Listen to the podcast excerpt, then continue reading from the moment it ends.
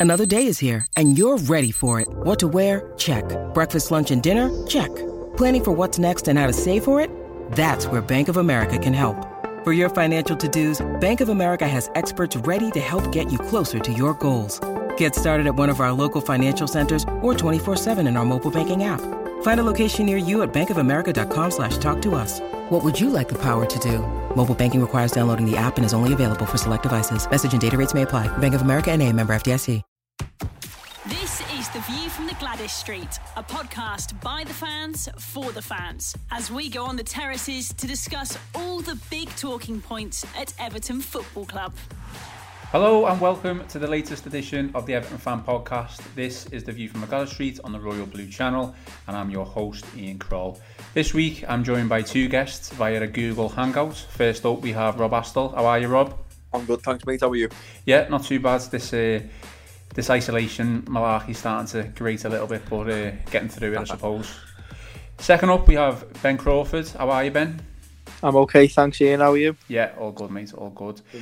Still no football to speak of due to the coronavirus, so we thought it was a good idea to look back over the season and rate and grade Everton's first team squad so far.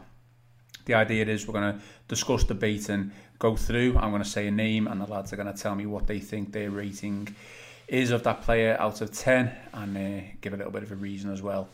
Before we start, though, um, let me just ask the lads a few things, a few developments over the past couple of days with regards to the return of football. Ben, start with you.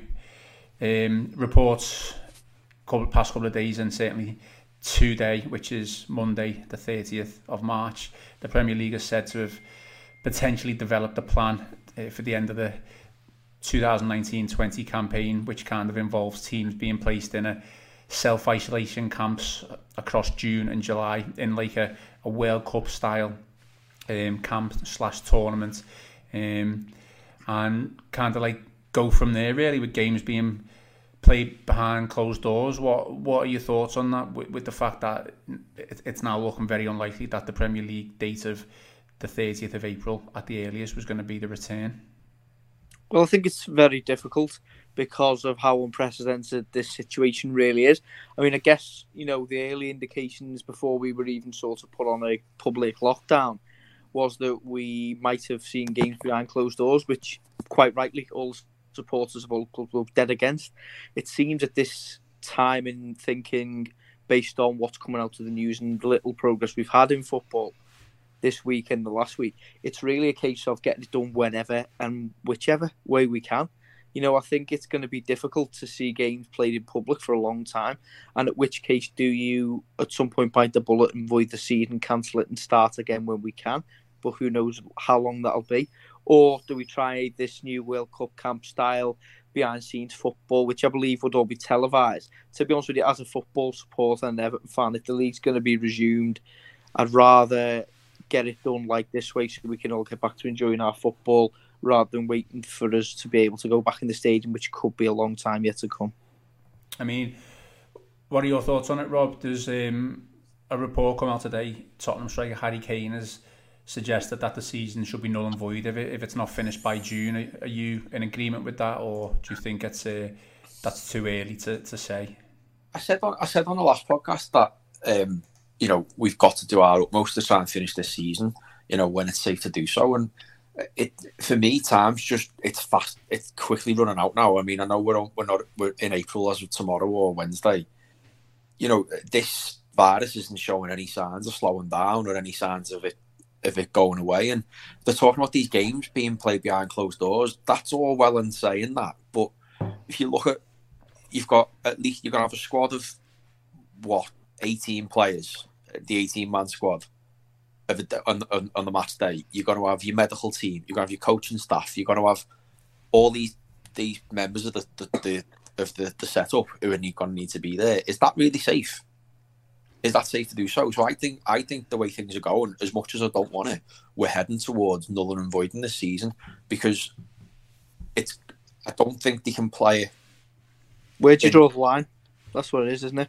Yeah, it's where do you draw like when do you when do you say this physically cannot be done? You know, we're being told as the general public not to congregate in groups of more than two, and yet we're allowed to, you know football teams are allowed to congregate in in mass.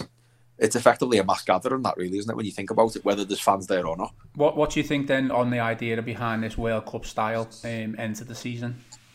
It'd be great, yeah, that's sound, but I just don't get how it's feasible. I know you're saying that these players will be in isolation and things like that and, and whatnot, and but it was yesterday West Ham reported eight players who've got symptoms of the virus. So how long have they got? To, You know, uh, where does it stop? Where, you, as Ben said, there you've got to draw the line and say this is the date. If we can't play the games by then, we can't play them, and we just go again in August when you know, fingers crossed that this virus is is. If we can't is, by August, that's the problem, isn't if it? we yeah, if we can by August. But in terms of this World Cup style, I just don't think it makes. If it's World Cup style or whether it's just behind closed doors, I don't think it makes an one iota of difference. To be honest with you, because it's still groups of people gathering where, you know, we've been told they, not it's to. the the- Non-essential. yeah, non It's not essential really, and they've it, it. They people still might be carrying the virus but not showing any symptoms of it, so they could pass it on to someone else. So it just it just defeats the object of what governments around the world are trying to do. You know what? What makes me laugh is, I mean, we don't live in these countries, but you don't see them kicking off about Serie A. You don't see them kicking off about the Bundesliga, do you? When they're going to finish that, they're not bothered. All that, all that, uh, all that team, the Premier League seems to have is finishing this season for some reason, and there's just bigger things going on at the minute, and we're not going to know until until way into into June before we can do any of this.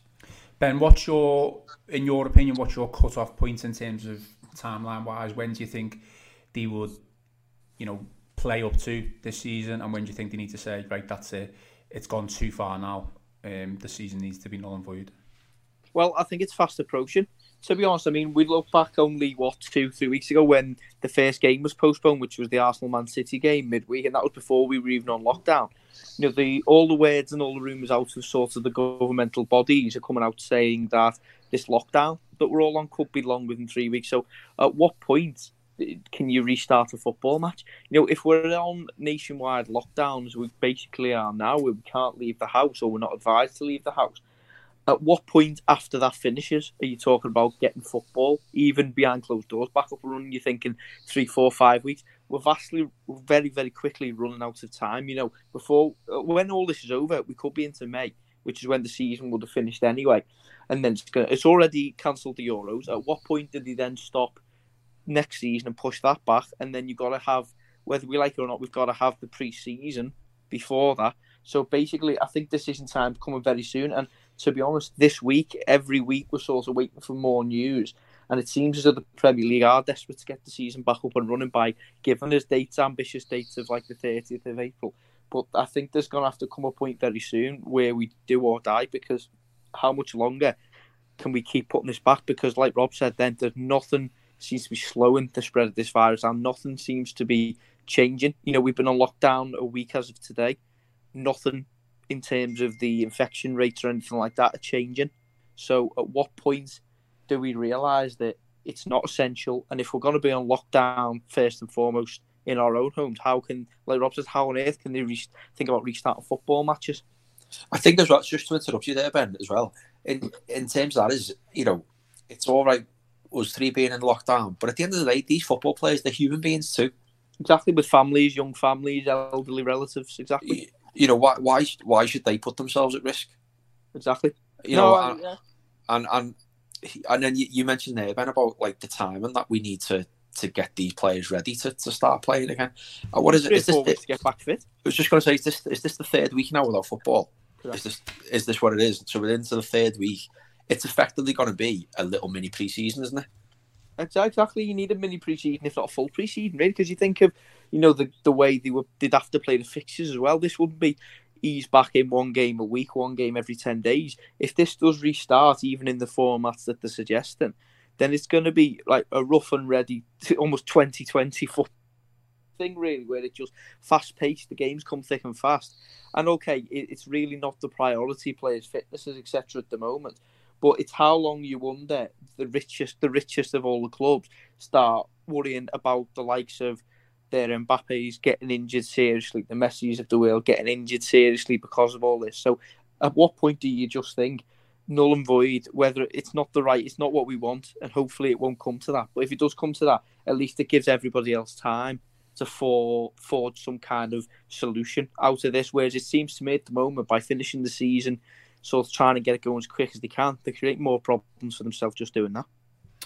Okay, good little discussion um, there on obviously the Premier League return and, and when that may be, and obviously there are bigger things going on in the world, but um, there was obviously a couple of reports out this week with regards to you know solutions to that. So I think it's probably a good time now to to get to why we're really here and you know talk about Everton's player ratings of the season. So don't be too harsh on them, lads. Don't be too harsh. um, views give you. We don't know them anything, Ian. We don't know them anything. um, yeah, you guys can give a, give your ratings and a reason, and I'll I'll also um, give mine as well. So I've got out of the entire first team squad, we'll do 19, um, 19 of the players because they're the ones who have played a substantial amount of games. The likes of Jean-Philippe Gbamin, Anthony Gordon, and the likes of Stekelenburg, um, Niasse, and stuff like that. There's no point in rating them because, you know, they barely featured for numerous different reasons. So I think we might as well start off with one that's going to be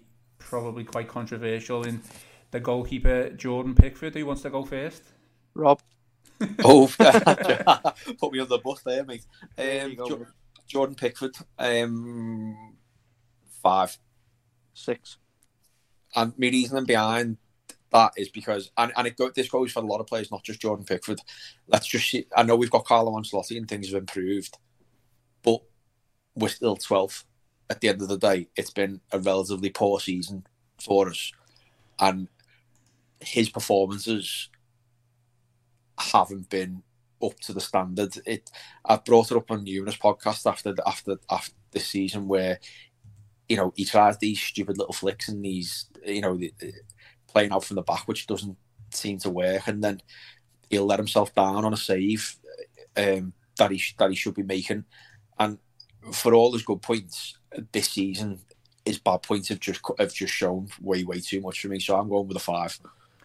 I mean I my mine is six. Um, gonna just uh, agree with Ben. I, I probably could have given him a seven. You know, I, I know he hasn't been up to scratch and a little bit, you know, below par, but he has definitely got out of a few sticky situations. He, he certainly put us in a few sticky situations as well. But why why did you go with six, Ben? I think six because I was thinking it was between five and six, to be honest. But I'll give him a six just because I think quite controversial is, but I actually think his defence don't actually help him out as much as people think. I know Rob's alluded to the the fact that he plays still, he passes out from the back, etc. But I've seen a lot of games this season, pref- uh, most prominently against the likes of Arsenal away, where there's been goals that Jordan Pickford couldn't really do anything about, but he seems to be getting blamed for not coming out for the ball, etc. And I just don't think the central defenders maybe help him out as much as they should in, in some situations. Don't get me wrong, he's made errors and he's had to pay with them with the criticism that he's received. But overall, I, would just give him a six because I don't think he's been actually that bad. I think he's had a bit of hung out to dry a bit by the media because he's England's number one goalkeeper. So for that reason, I'll give him the benefit of the doubt and give him uh, an average, an average six. Five, six, six then for Jordan Pickford. Next one, Mason Holgate. Okay, I'll go first on this one. If you want, then we'll do a turn to piece. Uh, with Mason Holgate, I will give him an eight. I think he's a young defender. He's made some errors, some mistakes during the season, but overall, 12 months ago, this time last year, we probably wouldn't have thought he'd be even in the Everton squad. We were happy for him to leave, and he's established himself, in my opinion, as Everton's first choice central defender. And I think, give it, you know, unfortunately, I think he might have been in a chance for getting in the Euro squad as well. Obviously, that's been postponed now, but it's been a hugely positive um, break breakthrough season, really a delayed breakthrough season for Mason Holgate. And the reason I haven't gone any higher than an eight is, like Rob said, there we are 12th in the league, and I do think he has been responsible for some sloppy goals at times. But overall, it's been a really positive season for him, and uh, he'll probably be up there with the Player of the Season awards uh, at the end of the campaign. I fully agree with Ben. Uh, he's one of three players for me. You get eight or above. The rest of them are all below that. Um, that loan at, um, at West Brom seems to have done him the world of good. He's toughened up. He's he's got better on the ball, and he's just he's carried that defence at times this season. He he seems to be the only one who can read the game. I think as well uh, out of that back out of that back four. and I'm a big fan of Holgate, and, and I hope. Did he sign that new contract? Yeah, yeah. As he said, did he sign it? Yeah, you know, it, it's great. It's great that he signed that new deal, um, because for me, he's it's him or Mina first on the on the team sheet at the moment uh, as the starting centre half. Um, sorry, him and Mina, and you know I hope he comes on leaps and bounds next year. And I, have said before on many many a podcast this this last since the turn of the year, the shortness the short in, the shortness in midfield, I've had no issues putting him in there as well. He's yeah, yeah. so he's so good on the ball. Um, so yeah, he gets an eight for me. I'm going to yeah. go full house. I think Mason Holgate deserves an eight. I don't think you you could probably maybe say a seven. I think there's obviously there has still been a few issues. I don't think you can go higher than an eight. There's always going to be room for improvement. So full house for Mason Holgate with an eight there. Next one, um, I'm going to go first on this one just because uh, I want to. it's a uh, take tenth piece. That's fine. Leighton Baines, um, difficult one because he you know he hasn't really featured certainly in the early part of the season. Um, has you know, managed to get some minutes under his belt with, um, well, suspensions or injuries to Lucas Digne. I'm just going to go out there and just say, for his performances while, you know, st- standing in for, for Lucas Digne, Leighton Baines is a nine for me. Do you know what? He, right, if he'd played more games, I'd probably agree with you. And I know it's not his fault that he's probably not playing, but I'd probably say more a seven based off. Seven. Ba- and I'm basing that off like almost like an average of like how many games he played this season, Premier League wise? Must be what five, six? Can't be many. Off the top of my head, I don't know, but uh, yeah, you know, he, he, or in terms of starting games, anyway, you know, he, but when he's come on, he's been like the Leighton Baines of old. And what I, what I was, I was, what I was thinking about with the Baines one is if he'd have been asked to play all season, would he have carried on with these persistent performances, consistent performances? And I don't quite think he's got the legs to have done that. So whilst he has come in and done really, really well, he's not I don't think he's as reliable as he used to be. So I'm going with a seven. I'm going with a seven for him. Yeah, you, uh, well, ben, yeah.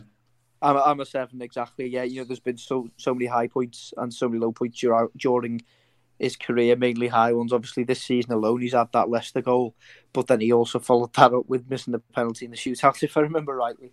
So it's it's he's he's a seven for me because he's been very solid and very promising. Like Rob said there, though, I don't know whether you'd get the same out of him over a 38 game season. He's been appearing in short bursts and he's looked solid enough defensively. He's offered a little bit going forward as well.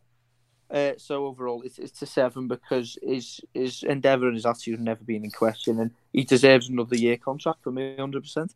Yeah, that's fair enough, and probably, you know, being very kind to Leighton Baines there, he's a Everton, you know, star. He's uh, he's been with the club for you know over ten years now. I, I just think any time he's pulled on the blue shirt this season, he, he's given us all. And I it's the consistent. Yeah, I don't think he's had a, a, a bad performance um, when he's played. And I think you just mentioned it there, Ben. That that goal against Leicester. It's although we lost uh, on, in the shootout, it, it's so far been my favourite moment. Of Roll the back the years, wasn't it? That goal, it was uh, it was incredible. The, the scenes of celebration was uh, was unbelievable. So for me, Leighton Baines, he gets a nine, and we'll move on with Rob to Michael Keane. Uh, five. Um, you know, he ended the season well, Michael Keane for me last year, and he just didn't really kick on. He just seemed to be like a shadow, like the, the season um, Koeman was here, just seemed to be a little bit lost. Um, and then he he's got Yerry Mina and Mason Holgate to, to kind of, you know, they're his peers. And I think they've just been much, much better this season. Um, yeah, I, I, like Michael Keane. He's made, he's maybe, he's, he, he's a better defender when he's on the back foot. He's, he reminds me of Jagielka in a way where if you got your back to the wall, Michael Keane's a better defender doing that. Um, but when we've got when I when I when we've got the ball, I don't think he's that good, and he, he plays himself into into some tricky situations. Um, but yeah, five for me. Uh, I'm I'm actually going to be a bit harsh on him. I'm going to get, I would give him a four because he's probably the player for me, Michael Keane, who's disappointed me the most this season. Uh, obviously, after his first season, he struggled with injury, etc. And then last season, playing alongside mainly Kurt Zouma, he was he was fantastic. I thought he was up there with some of our players of the season last year, and I actually thought that he could kick on this season and be a real leader the heart that defence, especially after Kurt Zouma didn't end up returning from his loan spell. But for me, the problem that I've got is I, other than Mason Holgate, who's been a revelation for me, Yerry Mina, we'll touch on obviously with his rating, he's not been super, like so superb that he's nailed down that place. That place in the Hearts defence was still up for grabs for me all season long, and the fact that well, Michael Keane just basically hasn't fought that battle and won, and he's now third choice. It says it all for me, and I don't really know whether at the end of the season his future's that cut and dry if somebody came in from because, like I said, he's probably just been the most disappointing player for me because I do like him. I did like him last season. He's just not kicked on at all. Um, I kind of agree. I mean, I agree with everything that you said. Both both of you. And, uh, try not to be too harsh in the ratings, but like you said, we are you know 12th in the league. It's not a fantastic position. We we haven't had a good season at the end of the day. Um, so not saying Michael Keane is the main one who's contributed to that, but oh no, um, you know you've got to look at you know where we are and what's happened over the past couple of um, past past couple of months. So I probably agree with Rob. I'll go with a five for Michael Keane. I think that's fair, fair enough. Slap bang in the middle. Moving on then to Luca Digne. Ben. Uh, five. Uh, five, five for yeah. Five because of his own high standards purely based on that. He's not a five out of ten player. He's in, in reality he's much higher. But as Everton's player of the season last season, undisputedly, he's another one. He struggled for fitness and form this season. You know, ahead of a summer which was potentially a European Championships where he should have been fighting tooth and nail to make it into the first eleven for France. It's not quite worked out for him as well this season. Don't be wrong, I'm not writing him off by all means. He's still probably ability wise our best player, if not one of them and he, I'm sure he'll improve next season. It's just based on what last season was probably a nine out of ten. He certainly has gone backward in that time. He hasn't been anywhere near up to the level that he was accustomed to last season. So, unfortunately, given his own high standards, uh, it's going to have to be a five. Rob, uh, I, to be honest with you, I, I wouldn't disagree with that. He, he's really disappointed me this season, Luca Digne. Um, you know, I think he's he's had a few injuries as well um, this year, where obviously Leighton Baines has had to deputise and stuff. But by his own high standards, I think he's been quite poor this season. Um, and I, I might be wrong in saying this, but I think as well, I think he might have struggled a little bit because of not having a consistent left left sided player with up there, up there with him. You know, we, we saw the best of Luca Digne when Bernard was in front of him, but Bernard's been in and out the team a lot. You know, he has that affected affected his performances? I don't know, but you know, it should have been Euro 2020 this year, and he was he should have been trying really hard to get in that team. And uh, you know, it's probably lucky for him that the tournament's been cancelled because I, I, don't I don't think he would have made it. You know, no. I think he's been. I think he's let himself down this year. To be honest with you. So what what was your study there? Uh, five. Five. five. Um, I think if you were going to get able to give Lucas Digne two, one for going forward and one defensively, I think you'd probably give defensively absolutely shocking. I think he's been completely found out, and you'd probably you'd probably even say a four or or even a three.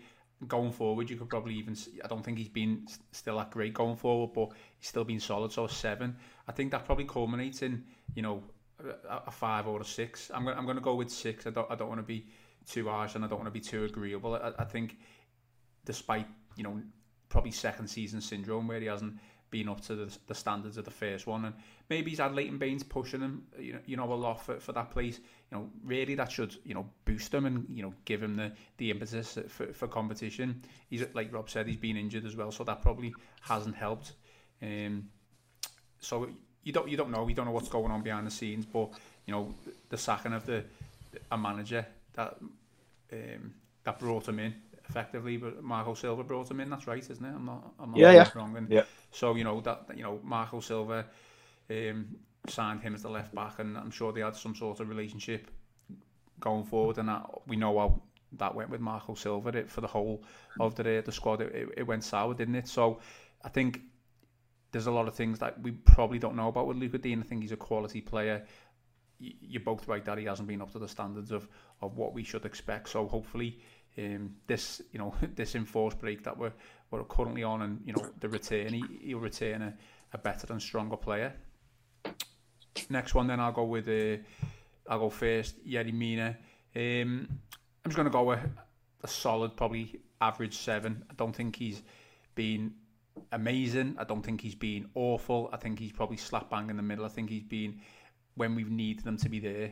I think I think he he's been there, but again, it just goes back to the issue as a whole. We are sitting in twelfth in the league, and you know it's the team as a whole that's caused the problems, probably rather than individuals. So Yerry Mina is a is a seven for me. I'd go with Yerry Mina. I'd say I'd say a seven as well because you know he struggled last year, Yerry Mina, and I think this year he's come in and he's done really really well when he's been in the team. Like I said before, uh, my chosen partnership in the centre half is key is is Holgate and Mina. He's a bit unorthodox the way he does things, but you know, I, I think he's done all right this year, and hopefully in a settled defence next year when when Ancelotti's had a good look at you know what he wants and stuff like that. It can be you know he can really settle in and, and be you know him and Holgate can be the top dogs. Yeah, uh, sevens across the board, lads. Uh, I would have gone with the seven as well. He's been decent, if not spectacular.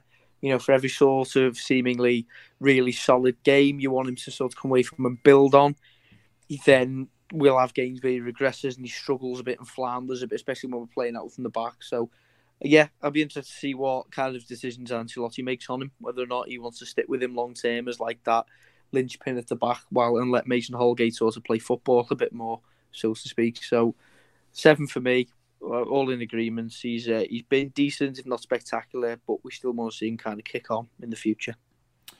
Um, let's move on then to the right back contingent. Let's do both of these together. Um, Djibril Sidibe and Seamus Coleman. What are you what are you giving them, Rob? Um,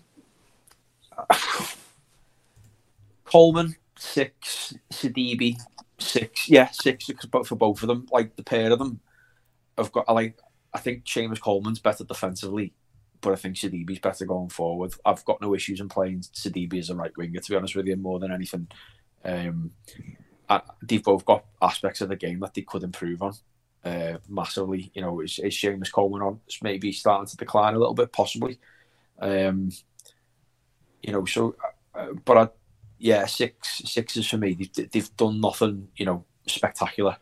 I mean, they've just been there. Really, they've you know they've been con- as consistent and inconsistent as everybody else. So yeah, six for me. Six okay, six for you. Yeah, go on in. No, well, I, I think Sidibe at least probably probably falls under the same category as Lucas Digne. I think if you're going to be able to, you know, mark him on his ability to, to bring the ball forward in an attacking sense, uh, you're probably looking at, you know, probably a, a seven. You know, definitely no more no more than a seven. Um, defensively wise, I think he's he's very very poor, and I think he's been found out on a number of occasions um, th- this season. So you, you're probably looking at a three. Um, I think I probably agree with Rob on both of them. Really, I don't, don't want to be too harsh. I think Sidibe when he first came in, he he, he did really well. I think, um, like I say, he has he probably has been found out a bit, and I don't think we're going to spend the twelve million pounds. Or I'd be very surprised if we did spend twelve million pounds to sign him. So he's a six for me, and Seamus Coleman is, um, you know, a lot of people have been saying he's been on the decline for the past couple of years. I think once you get into that age and you have a couple of bad games, I think that that's always going to be be brought up. I think he still offers something for us going forward. I've always been critical of his final ball. I, I don't think that's ever been any good, but we know what his strengths are. He can maraud forward with the ball. He's, you know, that little bit. He's got that little bit of turn of pace, and he, he he seems to have, you know, the pace to go long distance as well. I think that's always been been a strength. We probably haven't seen that as much as we want to this season. Um, you know, it, it, it is what it is. So I'll give Seamus Coleman six, six for both the the right back contingent. Uh, I half agree and half disagree. I've gone with a six for Sidibe, mainly because of his attacking output. Uh, he's not he's not been good enough defensively. I like you saying, I think that'll be the crux of the reasons why we don't end up spending the money to buy him permanently. But in terms of Coleman, I'm giving him a five because although I appreciate what Coleman's done for Everton Football Club and how consistent he's been over the years, he is on the decline for me. And you know, he's been he's had his position taken off him a bit too easily for me. You know, Sidibe's hardly been a, a world class world class attacking and defending right back. Really, Coleman should have had enough about him to keep Sidibe out of the team. To be fair, and the fact that Ancelotti seems to slightly prefer Sidibe for me in some of the games uh, suggests to me that although he's maybe a good squad player for the rest of us, Coleman, I think we need somebody a bit more young and a bit more dynamic who isn't Sidibe to come in in the summer and uh, really take that place on because we you need a seven out of ten at least in in that position. And at the moment, we've got a six and a five, in my opinion. Fantastic. Um, right, I think the next couple are going to get interesting. We're now going to come to the midfield. Um, oh, here we go. A few tasty ones here. So we'll we'll start off midfield wise with Fabian Delph. You can go first, Ben. uh, one. Um, no, I'm only messing. Um, you know what though? In all honesty, a three. Because you know what? He's done absolutely. Uh, yeah, I've voiced my opinions on Fabian Delph before. He's done absolutely nothing at all for me to merit anywhere near even the eight million pound we paid for him. Obviously, it's not the transfer fee. He's on about what hundred grand a week as well. You know, we bought somebody in summer who we thought would be a bit of a leader on and off the park, who also had a bit of ability as well. And he's shown neither. To me, he's been petulant. Every time he's on the field, looks like he's going to get booked or he's going to lose his temper. I think it's quite rich of him as well to be criticising other members of the squad when he's as culpable as anyone. And um, when he has played, he's shown little glimpses. At times, there's been times when he's come into a game, uh, maybe on somebody's controlled the game well and saw a game out well and made a few tidy passes, but ju- just not enough for me to result in any high marks. And like I say, I'm basing it on absolutely everything about him. So his attitude, the way he's carried himself, his injuries, which aren't his fault, but obviously that's not our fault either as a, as a club. So his overall con- as his overall contribution to the squad this season for me, it's a three out of ten. Go on, Rob. I wouldn't. I wouldn't disagree with that. To be honest with you. Wow, really good. No, no. I mean, and to be honest with you, you know, uh, we haven't spoken about them yet, but there's, there's, a couple more threes in my midfield as well. But like oh, the thing, the thing with Fabian Delph is that he's. I know we weren't. He wasn't going to be as good as, but I he thought we were going to get so much more than this, though, wasn't he? Yeah, I was. You know what I was expecting? I was expecting something along the lines of what we got when we got Gareth Barry, a calm Phil Neville, something like that. Uh, oh, steady on with Phil Neville, but I can't. I, he was a good captain. He wasn't a great player. He was a good captain. I can't. A calm head in midfield who, who can you know come off the bench and just tidy things up, and or when you when you're playing away from home, you can just keeping neat and tidy, and he just yeah. hasn't done that. He, you know, I can't remember what game it was, and who was he? And he was having a go at Holgate, and he said, "Show some respect to him" or something like that. I think it was when we played Newcastle away. I was like, "Hang on a minute, mate. What have you done? He's got nothing to deserve that." He, he's walked in this team thinking he's the big I am because he's come from a team of Centurions and Man City when really he barely featured in that team that season. You know, we've massively overspent on him, and I just, I just don't, I can't stand him any, anywhere near the pitch. To be honest with you, I mean, no, I. My, my score's a, a, five. Man's not as low as as, as your YouTube. I, I, agree with everything that you have said, but for City, he, he very rarely featured in the centre of the midfield for them. Did he? He was always a makeshift left back, wasn't he? That's where he he seemed to, you know. He was good for Aston Villa though as a centre mid, wasn't he? That's how he made his name. He was very good at Villa. I just felt like they needed for City. They needed like an English player in the team, so the left back was yeah. kind of the, the, the place to, to put the you know where you can do the, the least damage, if, if, if, that makes sense. And he's he's yeah, come to us, and you know, he said he wasn't a direct replacement for Idrissa Gana Gueye, but you know, he still had to be coming as a replacement because because of what's happened injury wise, and he just, you know, you've all you all said it. I'm not going to re- repeat it, but he certainly hasn't helped himself. He's been hampered with injuries as well. That that hasn't helped, and when he's come on the pitch. Or when he's, you know, when he's featured, he, he hasn't, you know, really done much. I think there was one game where I thought to myself, I think he, he partnered Schneiderlin. It was a home game, and I can't remember exactly what one it was. Do you know what it was? I'm sure it was the Newcastle game uh, where we where we drew two two. He had a really good game, like a fantastic game to be honest, and he ruined it by losing his head by kicking the ball up the field for Newcastle to yeah. regain possession. Um, so, in all fairness, that incident alone probably makes him deserve a five in my book, and I don't want to go too harsh and go but go any lower than that. But yeah, I agree. It's a, unfortunately, it's been a disappointment from Fabian Delph this season. Yeah. Next one then, interesting one. This Gylfi Sigurdsson. Go on, Rob. Three.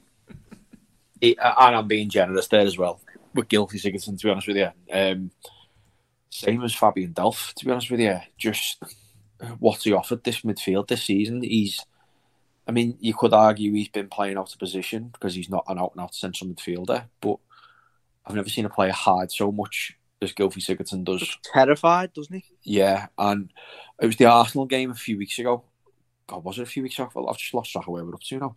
Um, you know, the Arsenal game, and, and there was things after the game, and they were like, there was an empty pocket of space in midfield, and he's marking himself out of the game, telling someone else to run there when, as the number 10, that's where he should be running. And he's just been a massive disappointment. He was our top scorer last year, wasn't he? And he's come, yeah. he's come nowhere, he's come nowhere near that this year, and it's really, really disappointing from. Um, for me, I, I shudder every time he's in the team because I just don't see what he offers. Do you, know, you know what what what does he offer this team? Um, I'd sooner give other players a run a run ahead of him. Um, and he's first on the transfer list for me in the summer. Just try and get some money back for him and get him off the wages, get him off the wage book. Yeah, I I, could, I completely agree with that as well. To be fair, I uh, I was edging towards a four because only because uh, you've been playing out of position. But to be fair, just listen to your reasons there. I'm downgrading him like live now to a three because you just reminded me a lot of when he was like the pointing round to other players on the pitch for a, a, a player of his age and experience. It's almost unacceptable because he isn't he the Iceland captain or he has been as well. I mean, there's there's no excuses for the amount of sort of hiding he's done in games this season. And you know what? The goals are dried up completely. He scored one league goal all season. That was in response to being so uh, left on the bench for the game. So you just don't know where we go with Gylfi Sigurdsson. Like you say, Rob, someone offered you say something stupid like seven or eight million, but he took all of his wages off the bill. You'd probably be happy to get him out of the club while he's in his thirties now, because he, in this current setup, he doesn't offer anything. Um, I'm to go with five. I feel like I'm generous. Well, it, it might be generous, and I feel like a lot of people are not picking on Sigurdsson, but they're only basing this season really like his, his form on the on the last you know probably two two to three months. It hasn't been a good season throughout for for anyone really. Um, I think it hasn't helped that he's you know played out of position a number of times and you know he's, he's the number 10 we you know do we play to his strengths? I, I, I don't know. I think I think it's um, all questions that you know probably need to be answered by you know the, the current manager and hopefully he can find a solution whether that's with him in the team and you know we start you know picking up form again or it's with him out of the team. Who knows?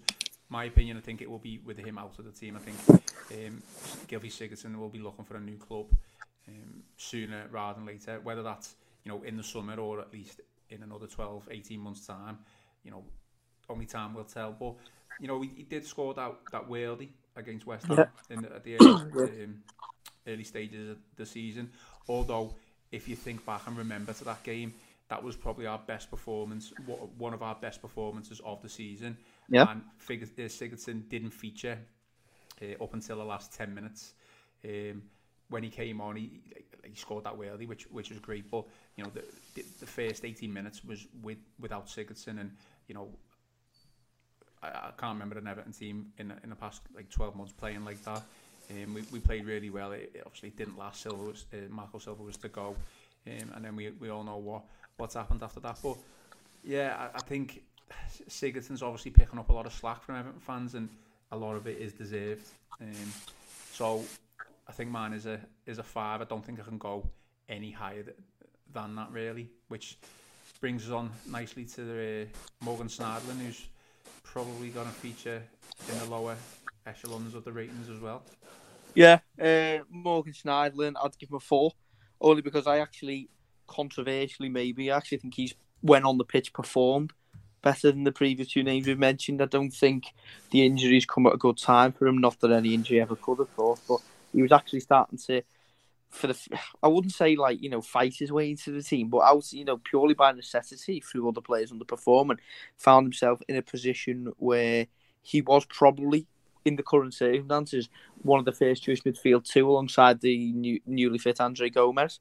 So for that reason, I'd probably give him a four. Although I can't really give him much higher because although his performances are probably merited a five, maybe when he's actually been on the pitch overall it's it's it's a constant battle with Morgan Schneider to get any kind of consistency from him. And my opinion on him is the same as it has been for I think three out of the four seasons he's been with Everton now. He is not part of the future of this football club and I'd be very happy to see him move along in the summer regardless of a couple of decent performances. I, I wouldn't disagree with a single word of that. To be honest with you, um, he's done all right when he's come in, but yeah. he hasn't done it enough, basically. Um, and it's the same old, same old with Morgan Schneiderlin. You know, you're going to get one good performance one week, but then you're going to get four terrible performances after that. Yeah. He's like he's like Sigurdsson. He likes going missing. He likes hiding. You know, in this midfield, yeah, you know, and, and given central midfield's been our weakest point this season purely through injuries, you know, the players who are fit, you would you'd expect them to stand up and be counted. And he's just not done it enough as well as the same as Siggins. He's just not done it enough. So, yeah, it's a, it's a four from me for him. The View from the Gwladys Street podcast from the Liverpool Echo. The View from the Gwladys Street podcast. He, he kind of did have a bit of a you know, consistent run, didn't he? I'm sure it was when Ancelotti took over and he was kind of in the team. And um, I think I mentioned before that, you know, he, he kind of formed a little bit of a partnership with with Fabian Delph, although not very creative. It, it, you know, it was it gave us a bit of a structure balance to the team. Um, but as an individual, you know, there's not really much to be said about Morgan Schneiderlin's Everton career. Unfortunately, you know, he's, he's come in a couple of years ago for you know over 20 million pounds and apart from the first six months of his of his career, he hasn't done anything to the point where you know he's got on a lot of Everton fans' nerves because it looks like he doesn't really care and he, and he doesn't try. Um, that's up for a debate, you know, questionable whether that, that's true, but I think it's his relaxed demeanour and the, and the way he goes around the pitch that, um, you know, that that's why it's highlighted. I think he's done okay in certain games this season. Um, he's injured now, so God knows when we're, we're going to see him again. But I think I'm right in saying his contract's up next season, isn't it? Yeah, he's got a year yeah. left. So, you know, obviously we don't know what's going to happen season-wise, but, you know, I don't think anyone will come in for him because they can't afford him. He's on decent wages at us. He will see out the contract and he, he'll move on and probably be able to get another um, another big contract somewhere else. So I'm going to give him a four as well. I, I, I don't think he's, he's done enough to, to warrant anything more than that whatsoever. Um, next one then is, is it's quite difficult because it's a player who we all love and I'm sure you know what I'm going to talk about, but it's a player who also got injured for a long period of the season, so we haven't seen the best of him and um, we haven't seen enough of him. But let's just base this on what we've seen of him so far. So it's Andre, Andre Gomes. Am I going first on this one? Uh, it's very, very, very difficult. It's probably the most difficult rating of the lot because it, yeah, where'd you start? For one, unbelievable comeback, well, unbelievably brave comeback performance away at Arsenal where he looked like he'd never been away. I do actually think he has shown signs of struggling just to get back up to the pace of things a little bit. You know what I mean? He's still been our best midfielder by a country mile, which says a lot more about the other players than it does about Andre Gomes. But for me, it's it's to be expected. Don't get wrong, not having a problem because it's to be expected that it'll take his time to get back up to the speed of things. But the problem with giving him a rating is, apart from that game against Arsenal, where it looked like he was on pure adrenaline, his performances have been steady since, if not spectacular. Still looks like he's growing into the physicality, physical side of the game again. So uh, I can't really give him more than six, but because he's one of our favourite players, I'm not going to give him any lower, obviously. But yeah, for, for the sheer, for what we've seen on the pitch, I can only give a six, really. But I'm sure next season we'll be talking about him in the higher eight. I'm going to jump in dead quick there and just say I agree with Ben. I think, you know, without being too agreeable, I think everything that you kind of said there and suggested is is probably right. I think, you know, after the Arsenal game, you know, Chelsea wasn't it, and I think everyone had a poor game against Chelsea. At the end of the day, we we lost four 0 We were never in that game. Um, Andre Gomes being one of the the eleven players on the pitch who were poor. So I think overall, you know, if he was if he was not to, to get injured and you know play more games than he, he should have done, I think he would have been looking at possibly a seven or an eight, and maybe even Everton, Everton further up the table. But um, I don't think we can give, go any higher than a six, and I really don't want to go any lower than a six either, to be honest. Uh, yeah, I wouldn't. I wouldn't disagree with that. Um, you know, it was a, he's our best midfielder at the end of the day. You know, there's no ifs or buts about it. He's he's he's much higher ability than anyone else in there. Um, yeah, it's a you know so it's a six from me for Andre Gomes. I, am not going to disagree with you there. That horrendous injury, you know, um, doesn't do him any favors, and he's been probably rushed back to fitness really because we were desperate for um, for cover there. And I think that just goes to show how important he is to the squad. And next year, I hope he's you know back to his best. You know, getting the eights and nines. Cool. Um, so what, what were you a six? You were a six as well. Yeah, yeah. Sixes cool. all round. Sixes all round. Um, another difficult one, really. Um, Tom Davies. Go ahead, Rob. Uh, four. Um, uh, I just don't think the lad's good enough. I want him to be. Yeah, I, I, want him, I, I, want him to be good enough, but I just don't think he's got it. it, it maybe if you played him a little bit further up as maybe the number 10, you might get a bit better out of him, but it just feels like he's like he's running through sand half the time. He's so slow on the ball. Mm. You can, don't know, you can pick a pass out and he, he's got there's something there, and I think he's got like a, a, you know decent vision, but I just don't think he's made that step up. Like that, you look at it was him, Jonjoe Kenny, and Dominic Calvert-Lewin all kind of broke into the team this, around the same time. One of them's now playing for a club in the Bundesliga, and one of them's really pushed on in, in this in this Everton team. And Tom Davies just seems to have stagnated really, and he's not getting any better. And as much as I, I hate to say it, again, if if an offer came in for him in the summer, I wouldn't be against getting rid. No, absolutely. I'm exactly the same rating again. Really, there's no way you can give him any higher than a four. I'd give him above a three because I'm not, unlike the likes of Sigurdsson and Delph, I'm not questioning his attitude or his efforts. He, he clearly does want to make it at Everton, but like like you said, uh, Rob, he, he's just not good enough. He's had too long now. He's still only young, but he's had a lot of Premier League football under his belt, and he's not good enough. Just Again, seems to, just got... seems to be no improvement, does that? No, there doesn't. I don't. I actually think he's actually regressed since he burst onto the scene. He's lost that dynamicism that made him such an exciting player to watch. It's almost as if the influx of managers would have tried to turn him into sort of holding midfielder, which maybe is wrong. Maybe we should have gone the lines and making him a number ten, but it just it for whatever reason it hasn't really worked out with Tom he's a squad player and not really a good one because even though we what we've said about Schneiderlin and Delph, I would consider them better footballers ability wise. So, like you say, there, if we got an off form in the summer, I certainly wouldn't be against taking it. And uh, he just we can't keep housing him just because he's a local lad. We can't just keep him in the squad out of sort of you know love for him being an Evertonian. We've got to make a business decision on Tom and realise that unfortunately he's not good enough despite his effort being completely what you want from a young lad. I think therein lies the problem with Tom Davies. Um, you've kind of suggested that managers have turned him into or tried to turn him into a holding midfielder. Should we have gone more the other way and made him number 10, more of an attacking um, outlet? I think there's confusion as to what type of player that, that he is. And when you're a footballer at that age at a Premier League club and you don't really know what your best role is, um, I think that's a little bit of a worry because you're going to start looking at yourself and think, where do I fit?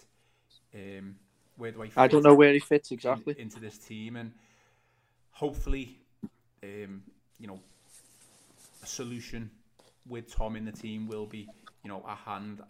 Probably, probably not. In my opinion, if I'm being honest, I think Carlo, Carlo's used them, hasn't he? Though, has it? Um, but out of necessity, though, he's had no one else, has he? Yeah, he's but he hasn't used them as a sub and you know played them alongside Andre Gomes, and you know we haven't really won the games that that that's uh, he featured in. But my, my, my rating is a five. I, I don't think you can really give him any more than that. He's he not been disappointing, but I don't think we expected too much of him. But I think again that lit therein lies the problem. Expectation levels were low anyway. I'm just trying to think back to some good things that Tom Davies has done on a football pitch and try to figure out like where he where he lies. And I think the first one that springs to mind is obviously from a couple of years ago where he burst onto the scene with the you know the, the Man City game and. I think yeah. so that's three years ago now, isn't it? Three years ago, but in terms of his, his attributes and his strengths, it was that was more of an, an attacking threat, an attack attacking role. Um, Absolutely. We just haven't seen that, have we, over the, the past couple of uh, no. certainly this season whatsoever. So it, it is a far for me. I can't go any higher than that whatsoever, really. It's a five four four. Next two, then we'll do these together. I think um, these two should be quite easy, and then we'll move on to the final four after that. So, Richarlison and Dominic Calvert-Lewin, what are we giving uh, our two attacking threats? Uh, I would give Richarlison an eight and Calvert-Lewin a nine. That's not because I don't. I think Calvert-Lewin's been much better than Richarlison. I just think the improvements been at a greater incline, really. I think Calvert Lewin's start season, especially for me, wasn't a Premier League number nine. I was surprised when they gave him the jersey. For first and foremost, he didn't score enough goals for me, and although his all-round game playing his endeavour exactly what you want from a young striker, he wasn't productive enough. He has since rectified and changed that, and this whole sort of enforced sabbatical has probably not helped him the most because he was on such a rich vein of form. So I'd have to give him a nine purely for the improvements he's made in the fact that he now, you know, if he does get a chance to finish the season, should hit 20 goals, really in all competitions for me, which is incredible based on where he was 12 months ago. Richarlison, uh, an eight, and that's not, like I say, because he's he's not been fantastic because he has. He just hasn't had to improve as much because he was of his stellar performances last season. You know, he's been fantastic, with Richarlison, and I'm glad that we finally nailed him down to a position seemingly as sort of a central striker or support striker, which we've spoken in the past, Ian, you and me, saying that's where we see his future, you know, in and around the penalty area, scoring goals, especially with his ability in the air. So an eight for him, a nine for Calvert Lewin, both of them superb. And they, unlike people we've mentioned there in the midfield, those are really two young, exciting players that we can build a squad and a team around. And Ancelotti hopefully will get the best out of them. I think you got the easy ones there to go first, Ben, but it is what it is, isn't it? yeah. Love it. Um, I'm going. I'm going for eight all round. To be honest with you, um, onto Richarlison. I was worried about Richarlison at the beginning of the season because he did so well last year. I was. I thought it was a bit of second season syndrome with us, um, but it didn't take him long to start scoring again, and and he, he's just gone on, come on leaps and bounds, and it's down to playing as that central striker rather than coming in off the left or the right. He, he's he's a he's a threat when he's in the box, um, and you know, long may this continue, and I, I hope he has. Um, I hope we get the same from him again next year. The reason I'm only giving him an eight, and it's the it's the same reason as Calvert Lewin as well. Um, I just wish they'd score the chances that are gifted to them. The pair of yeah. them, yeah, that's fair tend, the, the, the pair of them tend to squander really easy um, like really easy chances. And if they can be a bit more ruthless, the pair of them will just go, or, or you know, or go or bring the team on even further.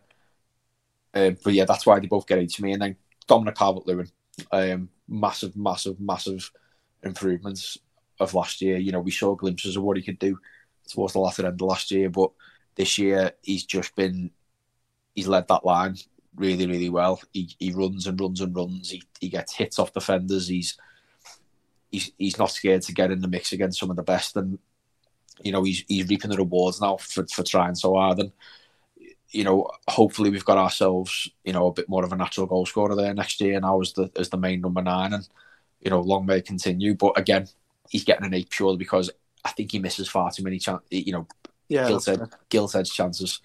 Um, so yeah, eight all round for me there. They're the third. Them two and Holgate are the ones who get the uh, who get the eight for me uh, within the team. And, uh, and I think they're the bit they you know come the end of the season they're the three who you'll look at as the ones who are going to get played of the season or whatever it is we'll give out. Yeah, I, do you know what? I was going to give Dominic Calvert-Lewin a nine, and you've from what you've just said there, your, your explanation, I, I think it's kind of swayed me to give him an eight because although his improvements have been vast and he's been without a doubt, you know, our best striker um, this season in terms of goals and attacking threat. Um, he still misses too many, and I think they've hurt us as well. It's not just games where we've been like maybe 2 0 up, 3 0 up, and he's missed a chance. It's, it's been games where we've needed them to score. Um, just one example, if you look back at that Chelsea game where we were awful, 2 0 down um, in the first 20 30 minutes, wasn't it? And then we get we get a chance. We did we didn't even have a, a sniff, but we get one chance, and Dominic Calvert-Lewin is through one goal. He scores that. That changes the complete dynamic of the game. Um, so there's been too many of those this season, but without a doubt, that's not to be negative. He has been, without a doubt, one of the, the positives of the season, and he's proved a huge amount of people wrong. He didn't prove me wrong, I must say, because I did say that I thought he could be a really top class Premier League player. Um, obviously, time will tell whether he goes on to another level even further, one step further than that, or even a couple of steps further. But um, to get an eight in this team at the moment, I think is an outstanding achievement, and um, without a doubt, you know, fantastic work from him. Richarlison, he gets an eight as well. I think, but he goes without saying, he's probably Dominic Calvert-Lewin's been our most attacking threat as a striker, but Richarlison's probably our best player in the team at the moment. Yeah. Um, I think Rob, you mentioned that he's like a bit of a Tim Cahill type, not in terms of the way he plays, but he just gets you an important goal. Um, and he's definitely saved us this season a couple of times. Or just when you think he, he couldn't do it, and he has, so eight all round for the front two men. Um, certainly positives within the, this player ratings uh, podcast. Next four then should be interesting. We will start off with, or next four, it's the last four. Start off with Theo Walcott. Rob? Go on, Rob. um, same as Morgan Schneiderlin. It's a four for me. Um, That's not too bad for you. I know, yeah. you know, I, I think when he's played this season, Walcott, I, I, I can't believe I'm going to say this, but he's. He, I feel like there has been a slight improvement on last year, Yeah. um, but not enough to. But again, though, he's just not done it consistently enough, and he struggled with injury as well a little bit. Walk Walcott this season, so he's been in and out. Um, but again, he's he's no one would bat an eyelid if he was to leave the club. Absolutely no one. You know, we, you know, he's that Watford game away. You know, we scored the winner there. That was great. Um, he's had a couple of good games um, in and around then as well. I, I remember he played well against. Um, he played well against Chelsea Against West Ham, he played well at home. and against West Ham. Yeah, again and again. Yeah, West Ham he played well at home as well. So you've seen glimpses of what he can do and what he can, you know, what what he's got in his locker. But again, I was fine finding that consistency with him, and that's what's so frustrating. And you know, He had that's that why. game, didn't he? Sorry to interrupt. I, I can't, can't remember which game it was where he played really well and scored, but then he, got- he, he got injured. Was it? It was Was the Palace what- game, wasn't it? No, he played the Watford game. He played. He, he played. and- He played and scored the winner. And then the next game for that was Palace at home. Yeah, he And got he- knocked he in went- head with the ball, didn't he? Yeah, and then he went off injured, didn't he? After like five ten minutes, and he he, he, he set the goal up as well, didn't he? For Bernard, the first goal for, for Bernard. That's the one, yeah. And then yeah, went the and then went, and he was doing really well. You think this is what you want to see from him. This is what you want to get. You know, playing direct, getting balls whipped into the box, etc., etc. And it's just it's one of them. He's just it's just been a letdown again, and it's a shame. It's a real, real shame. But you know, so yeah, it's a four for me for Walcott. Ian. Yeah, I think his goal again against Watford probably saves him from a four for me. So it's gonna it's gonna be a five. I think again great scenes where he managed to uh, slot that goal and um, you know score score a last minute winner against Watford away. It was uh, it was really good to see him a- able to do that. I don't think he's done enough throughout the season. I think he's had glimpses where you you think he's he's got quality. Again, it just comes down to consistency. Um, and th- that that's pretty much it. I think if he plays like that, I don't think he's done. You know, even when he's played well, I don't think he's done anything spectacular. But if he's consistent throughout the season and plays well, you, you could you could argue a case of like a seven or an eight, couple of goals here and there. But you know, it's been too few and far between, unfortunately, and it's a shame really because you know when Theo Walcott came to the club, we were all buzzing, bouncing. You know, top player from Arsenal. Very similar to Snidlin, he started off very well in his Everton career and unfortunately it's uh, it's it's not lasted and who knows where his future lies but for for this season for me it's it's a five Yeah, I think it's in this season's just be another chapter in the never-ending story that is Theo Walcott, like the boy who never grows up. He just seems, he's just so inconsistent. He's been that throughout his career. You know, he, he's got ability at times. He's got certain traits that, you know, certain attributes that are very welcome, you know, to our squad. But he's just so inconsistent. I actually think this season has been better than last season for him because he struggled a lot last season under Silva. I actually think when he's played this season, at times he's done okay, but that but that's the word, okay. He's never set the world alight. You know, we've mentioned there the assist for Bernard before he went injured, got injured against Crystal Palace, and then a great game at home to West Ham where he still didn't score or get an assist in, as far as I can remember. So the overriding feeling is that you know you look back on his Everton career and it's been okay. And yeah, I'd be the first, just as happy as you guys would if someone come in from in the summer with any kind of reasonable bid. So based on the fact that I think he's had a, an okay season, he's an okay, he's been an okay signing. Well, not a good signing, sorry for the money bid, but an okay player for us this season. It's it's the middle of the road five. cool getting down to the nitty gritty now Alex Iwobi Oh, Ooh. Uh, go on, who's going first here, Rob? I'll, I reckon I, Ian goes first on this one. Go ahead, Go I'll on. go first. I don't think it's it's controversial to say Alex Iwobi disappointed this season.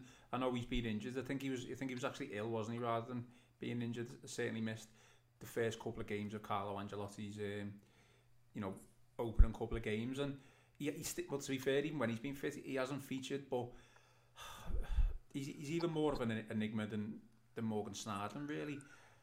I think you're gonna have to go with a, a five. I think he's for the money that we've paid for him.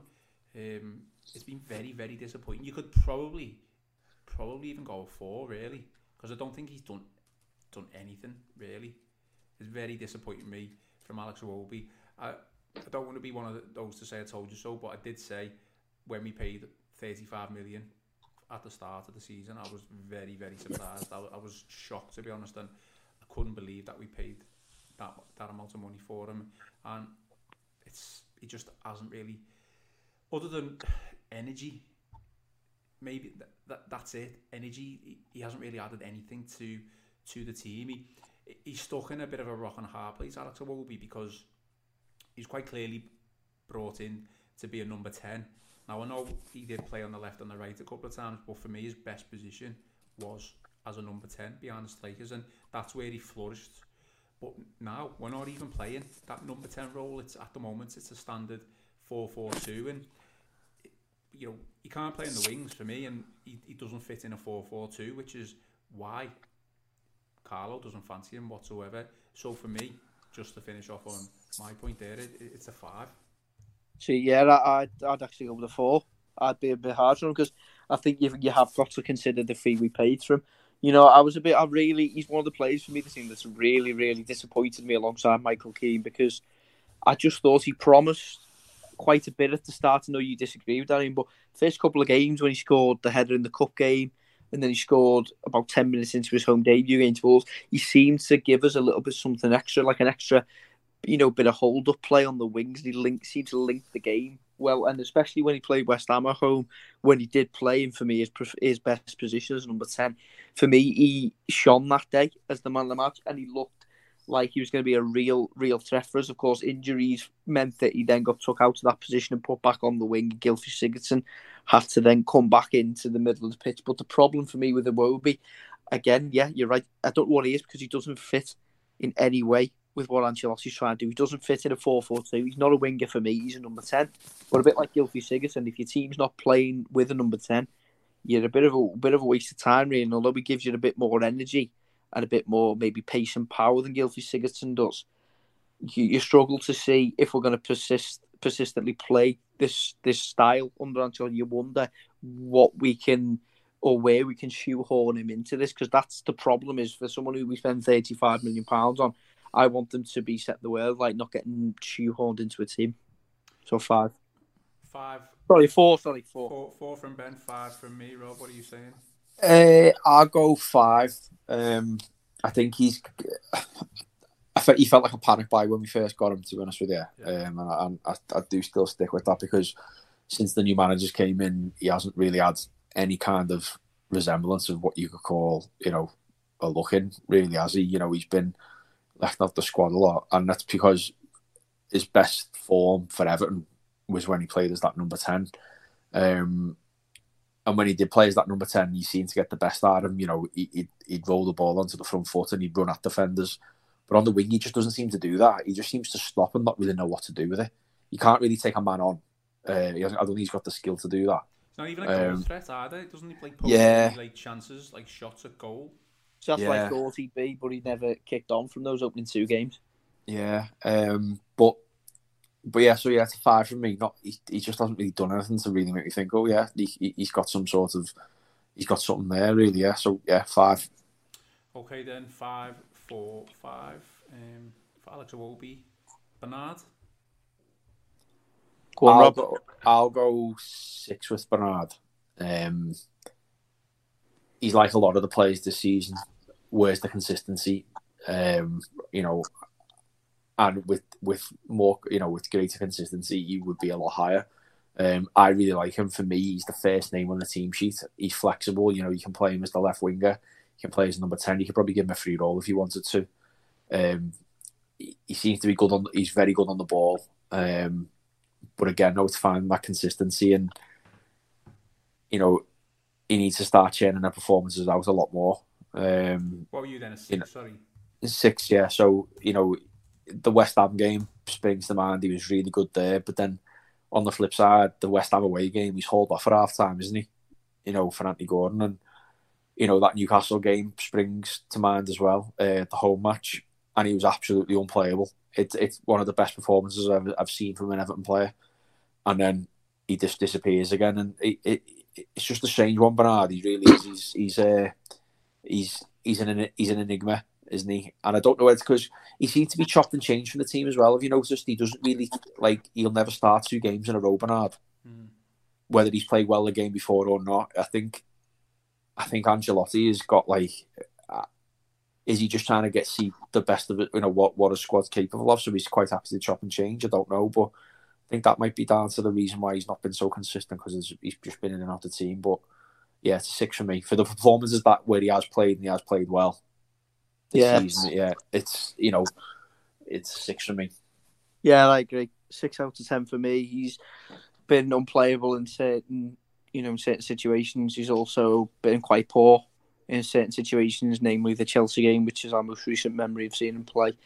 I think it's a real shame about it because it has been so hot and cold. Like one week he looks fantastic and he looks as though he's a whale beater. The next week he just looks like a fish out of water. Ancelotti, I think, kind of sums up everyone's feelings about he can't make his mind up on Bernard. He really can't because it's all right him coming out and justifying saying, "Oh, I like him in home games, not away games," but that that for me is not not a good thing. That that's a bad thing for Bernard that he's not capable. He doesn't feel of matching it and keeping that keeping that pace up and that intensity away from home. So although I've seen incredible flashes of quality, especially when he plays as that left hand side winger in a 4 4 2 and cuts it, you know, brings the game inside and creates from the middle. He looks really effective, but uh, you know, I trust Ancelotti's judgment. And the fact that he can't make his mind up on him quite to play every game, I think speaks volumes. So it's a six for me, but you know, I'm hoping that Ancelotti can get that uh, extra 10% out of him or that tactical tweak that will uh, release him into the game. I I want to be really harsh on Bernard, but looking looking back at some of the, the ratings that I've given for other players, so the likes of Delph, I've give a five, Sigurdsson, I've give a five. Um, so obviously I can't give I can't give Bernard that because he hasn't been that poor and can't give him below that. But I don't really want to give him any like any more than a six. Don't want to start giving him sevens because I don't think don't think he deserves a, a seven. To no. Um, my worry for Bernard is that I don't think Ancelotti actually does fancy him as, no. as a player, um, which is a worry for him in itself. I think he's a he's a creative little, you know, you could even call him a magician. He, he does do certain things that you think that is incredible and. It's end product like again, though, isn't it? It is like for one, he, he doesn't score enough goals. He, he doesn't create enough chances. Um, his, his final ball is is poor. Um, it's you know you could even say it's on par with Seamus Coleman's final ball. You know it's all well and good doing these little flicks and nice little passes, but you know where's your end product? Um, we have seen little bits of end product certainly this season. You know we mentioned the the cross from Walcott for Bernard to to put in that volley. If uh, everyone can remember that, like what a goal, what a goal that was. Um, you know, he has scored a couple of goals, but I think my biggest disappointment just comes from the fact I expect so much more. That's literally all it is. Yeah. Um, so it's a six from me. I don't want to give him any more than that, and I certainly can't give him any lower. So Bernard is a six, and we will finish off with another difficult one because one who hasn't really featured. But it, is there a reason why he hasn't featured? Is it because he's not good enough? Is it why? Is it because he hasn't been doing it in training? He certainly hasn't been doing it on the pitch, but it is Moise Kean. Go on, Ben. Me, uh, okay, Moise Kean. Um, third from the bottom in the list of disappointments for me this season. That's not me having to go with him because I don't think he's necessarily had the opportunities he's needed. You know, in a squad that's so threadbare in terms of attacking threat at times, it's it's surprising that someone who's coming with such a reputation uh, has not featured as much. I mean, physically, he, he's he's absolutely fine with the Premier League. I've not noticed anything where he's not strong enough, he's not quick enough. Okay, maybe a bit of bit more fitness, but he's still a young player in a new country. But he's strong enough, he's quick enough. You know, uh, that Newcastle game apart where he scores and plays well, he then doesn't keep his place in the side. So, you know, as much as I'd never question anything Ancelotti says or any decisions he makes because of his experience, I do think between him, Silva, and the rest of sort of the Everton coaches that this situation maybe hasn't been handled as well as it should. Because, it, you know, in Moise Kean, there's definitely for me a player in there with potential, but we've just not managed to get any of that out yet. And it concerns me because I, I reminds me of the kind of player that you'd see us give up on. Thankfully, we haven't yet because he's not hit the ground running. And in a couple of years' time, you know, we'll be playing on the very highest stage with the very highest team because he's got that raw ability. He reminds me a bit of a young Lukaku, uh, other, other than, of course, Lukaku was obviously better because he took the game on, scored so many goals straight away to us younger. But he reminds me in terms of he's got that raw pace, that raw power, and unfortunately has got that first touch that Lukaku had as well. But obviously, you saw what Lukaku developed into. For me, in the right setup and the right team, he could do that. So it's very difficult for me giving him a mark. And I'm going to give him a six, but only really out of sympathy because I don't think he's had enough opportunities to prove his ability yet. And I'd like to see more whenever the season gets resumed or next season. I certainly wouldn't want to cut our losses with him because, like I say, I do see a future for the player. I wouldn't disagree with that. The only thing I disagree, I'd probably give him a five.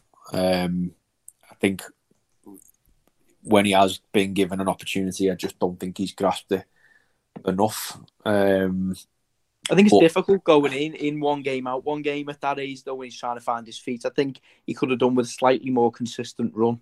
I suppose do you know what I mean? I suppose in some in some respects you could probably put it, you know, the way Bernard is in a way it, it seems to be in game in, in one game out one game. Yeah, it's hard. To, yeah, I, I agree with it. It's hard to build up that consistency.